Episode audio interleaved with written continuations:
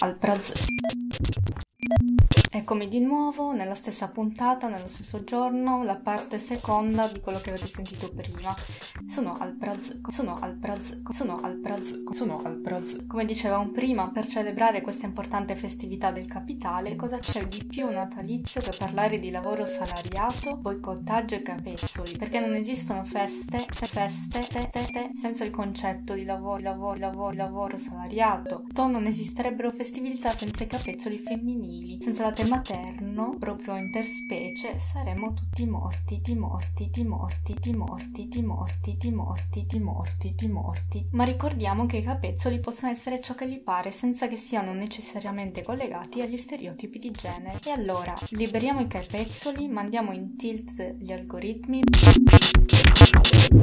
parliamo di capezzoli in radio. Vi racconto una storia che ho appena letto in un articolo di Saverio Primavera, dal titolo Il paradosso della macchina. C'è la macchina, c'è la macchina, c'è la macchina. C'era una volta una tartaruga molto appassionata di giradischi. Il suo amico Granchio, anche lui appassionato di musica classica e grammofoni, si vantava di aver comprato un grammofono che riuscisse a leggere tutti i dischi esistenti. La tartaruga lo sfidò a provare il perfetto contrario. Gli regalò quindi un disco, il cui titolo era Disco leggibile solo del grammofono X. Il granchio raccolse la sfida, montò il disco sul suo grammofono, ma appena il disco venne letto, il grammofono vibrò con tale violenza, violenza, violenza, violenza da esplodere. Vi racconto questa storia perché io auguro a tutte, a tutti, a tutte di trovare il capezzolo X che faccia esplodere, esplodere, esplodere, esplodere l'algoritmo di Instagram. Chiudo con un consiglio di lettura.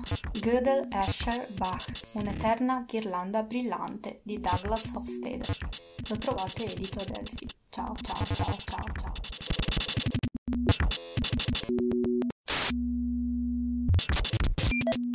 Ciao a tutti, Snalpraz, Snalpraz, Snalpraz, Snalpraz. Dato che questa è una puntata speciale dedicata alle festività pagane, naturalizzate prima cristiane e poi capitaliste, capitaliste, capitaliste, capitaliste, si parlerà di lavoro salariato, boicottaggio e capezzoli. In questi giorni si sta parlando del fatto che Instagram e dunque anche Facebook abbiano inasprito le proprie policy. Come sappiamo gli algoritmi di Instagram ma sopportano i capezzoli femminili. Si dice che dal 20 dicembre 2020 Instagram Instagram abbia inasprito ulteriormente eh, le proprie policy, quindi verranno tollerati eh, ancora meno cose. Mm, per esempio, tra queste cose ci sono anche le melanzane, anche le melanzane.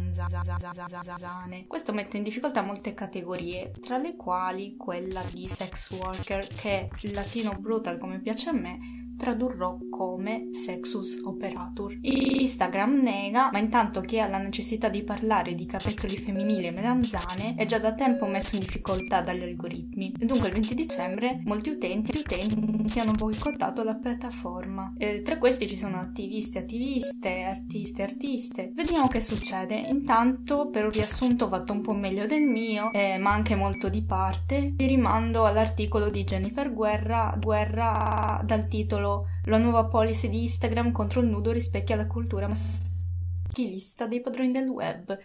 Nella prossima puntata magari vi dico cosa ne penso io, ma male, male.